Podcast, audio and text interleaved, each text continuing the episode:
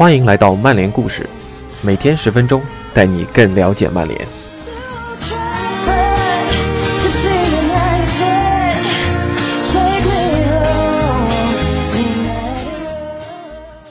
今天给大家带来的故事叫做《那一年贝克汉姆成为了英格兰公敌》。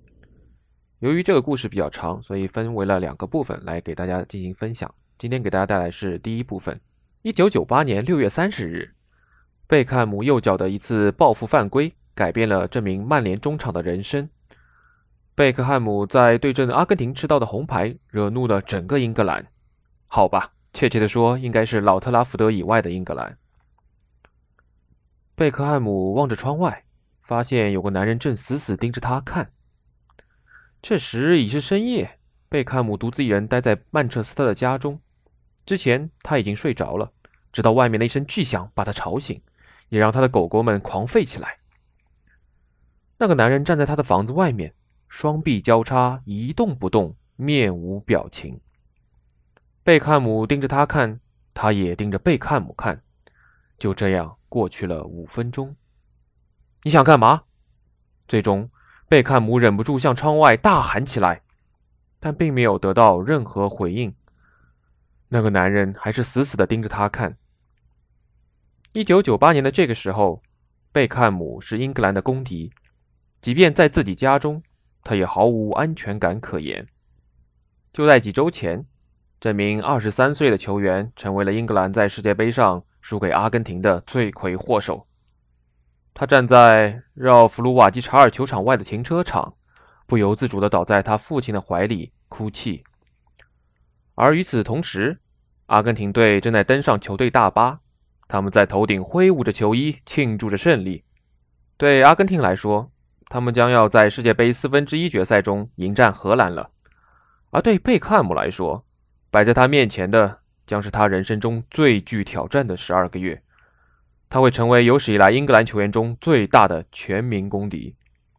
事实证明，这次经历重新定义了贝克汉姆。一年内，他让自己从这个国家最被鄙视的一个人，变成了三冠王的一员。在十六强战对阿根廷的前一天，贝克汉姆在厕所里高兴的上蹿下跳，在去圣埃蒂安的路上。他在厕所打电话给他的未婚妻维多利亚，从电话里得知他已经怀上了他们的第一个孩子。在经历了世界杯的艰难开局之后，贝克汉姆的一切似乎变得顺利起来。这名曼联的中场球员作为英格兰队的主力球员参与到世界杯赛中，阿迪达斯将他的肖像投射到多佛的白色悬崖上，并附上了“英格兰期望”的字样。他在俱乐部和国家队的表现，加上他与辣妹维多利亚的订婚，使他变成了一个超级巨星。但这个男人得努力让他的头脑冷静下来。贝克汉姆在世界杯开幕前的不久告诉我们说：“有天我在维多利亚家里，快递员按响门铃来送东西，我开了门，他惊得下巴都掉下来了。他说：‘天哪，我从没想过一大清早就能看到一个传奇。’”这太扯了！我不是什么传奇，我真不敢相信这一切会发生在我身上。贝克汉姆在世界杯前的一周更是成为了众人的焦点。当时，他和维多利亚在阿尔顿·约翰位于法国里维埃拉的家中度假。英格兰主帅霍德尔对这名被媒体围绕着的球队明星球员越来越不以为然。贝克汉姆是唯一一个每场预选赛都有出场的球员。但当霍德尔决定世界杯揭幕战对阵突尼斯的首发名单时，他做出了一个惊人的决定：贝克汉姆落选了。我觉得你的注意力不够集中，霍德尔对困惑的贝克汉姆说：“你怎么会这么想呢？”贝克汉姆回答道：“他坚持认为自己的名人身份并没有让他分心，影响到他的足球事业。更令贝克汉姆不解的是，他还被要求参加赛前的新闻发布会。”那时比赛的首发名单还没公布。前往世界杯为曼彻斯特晚报报道曼联新闻的马修森回忆说：“每个人都能看出他很不开心。我很了解他。我的第一次季前赛报道是一九九五年，那时大卫也在队里。当时我对他还不太了解，他就是我在球队酒店吃早餐时会坐在我旁边的一个可爱的大男孩。之后的一个赛季，他在曼彻斯特的米德兰酒店领取一个当地的奖项。我去上厕所，过了一会儿，他在我旁边问我：“斯图尔特，待会儿我该说些什么呢？”我说：“好吧，就感谢每个帮助过你的人吧，诸如此类呀。”现在每次我看到他，都会让我回想起他做过的每个演讲，与他相处的每个场景，真的是相当了不起。他的进步比我大得多。当我们和他一起在法国参加新闻发布会时，我认为大卫处理得非常好。但我知道福格森非常恼火，因为他发现贝克汉姆在这种情况下被当成挡箭牌挡在媒体面前。几天后，红魔主帅在全国报纸的专栏上好好的谴责了他的英格兰对头。对罗马尼亚的比赛，贝克汉姆仍然坐在板凳席上。之后，他终于在对哥伦比亚的比赛中首发。那场比赛，他的任意球破门，避免了英格兰被早早淘汰。在媒体要求重新启用他之后，贝克汉姆回到了比赛名单中，而现在他被誉为球队的英雄。但在圣埃蒂安对阵阿根廷后，事情风云突变。阿迪达斯赛前的宣传用上了贝克汉姆的头像，之后这被证明是非常有预见性的，当然是一种出乎他们意料的方式。广告的文案这么说的：“从今天起，英阿大战会因为一名球员的脚上功夫而被铭记。”这当然影射的是1986年迭戈·马拉多纳著名的“上帝之手”。很遗憾，他们一语成真。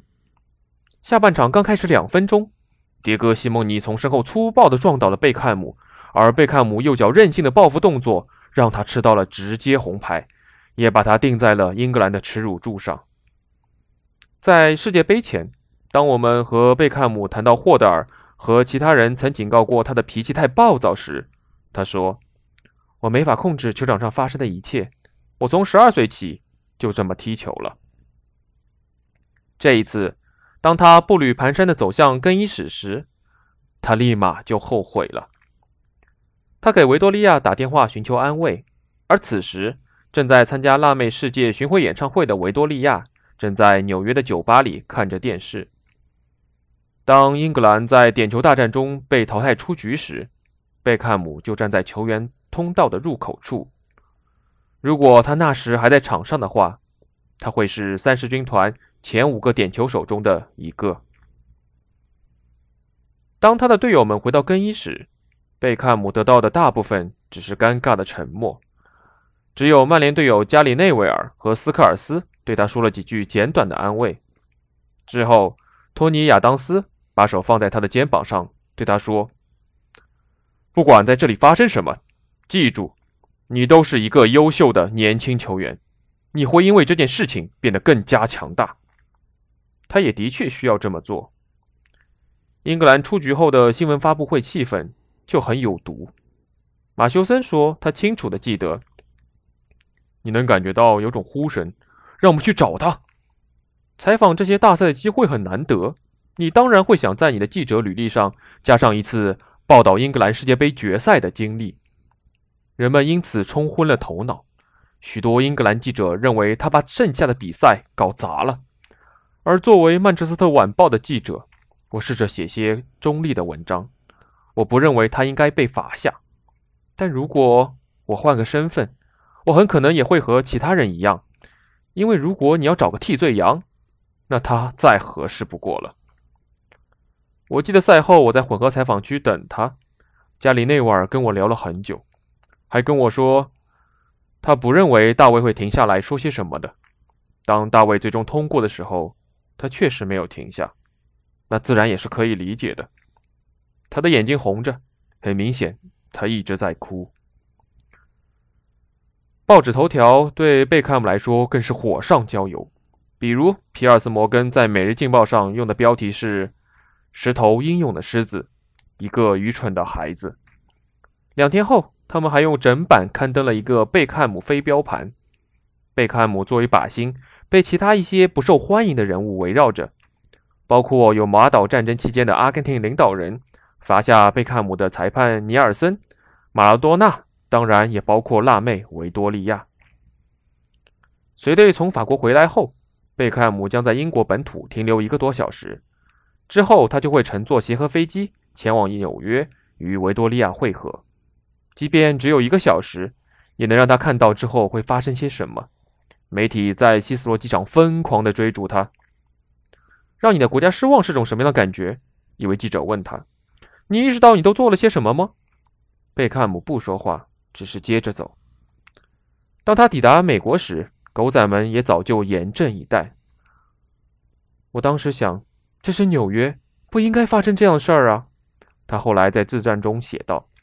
在此之前，贝克汉姆一直能够平静地前往美国，自此以后，再无可能。在接下来的十一天里。贝克汉姆跟着辣妹组合的北美巡回演唱会大巴直奔麦迪逊花园广场。维多利亚会在那里举办一场演唱会。在他到达后不久，他就遇到了流行天后麦当娜。对小贝一家来说，生活从来都不是无聊的。但他很清楚，在国内，仇恨运动不会就此消散。在伦敦东南部的一家小酒吧里，常客们为本届世界杯买了一个吉祥物。一个真人大小的假人，他穿着围裙和英格兰队服，背上印有贝克汉姆和七号的字样。起初，这是对这位曼联球星的致敬，但在对阵阿根廷的比赛中，他被罚下后，情况朝着另一个方向发展。上酒吧的人决定把这个价值四百英镑的人体模特从外面的脚手架上掉下来，作为一个恶作剧。他们只是在做英国人想要做的事情。酒吧老板说：“尽管很快被警察撤下，但这个假人的遭遇被证明是那个夏天的一个缩影。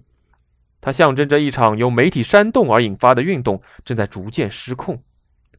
媒体在贝克姆的父母家外安营扎寨了好几天，甚至有人在人行道上搭起了桌子、椅子，喝起了下午茶。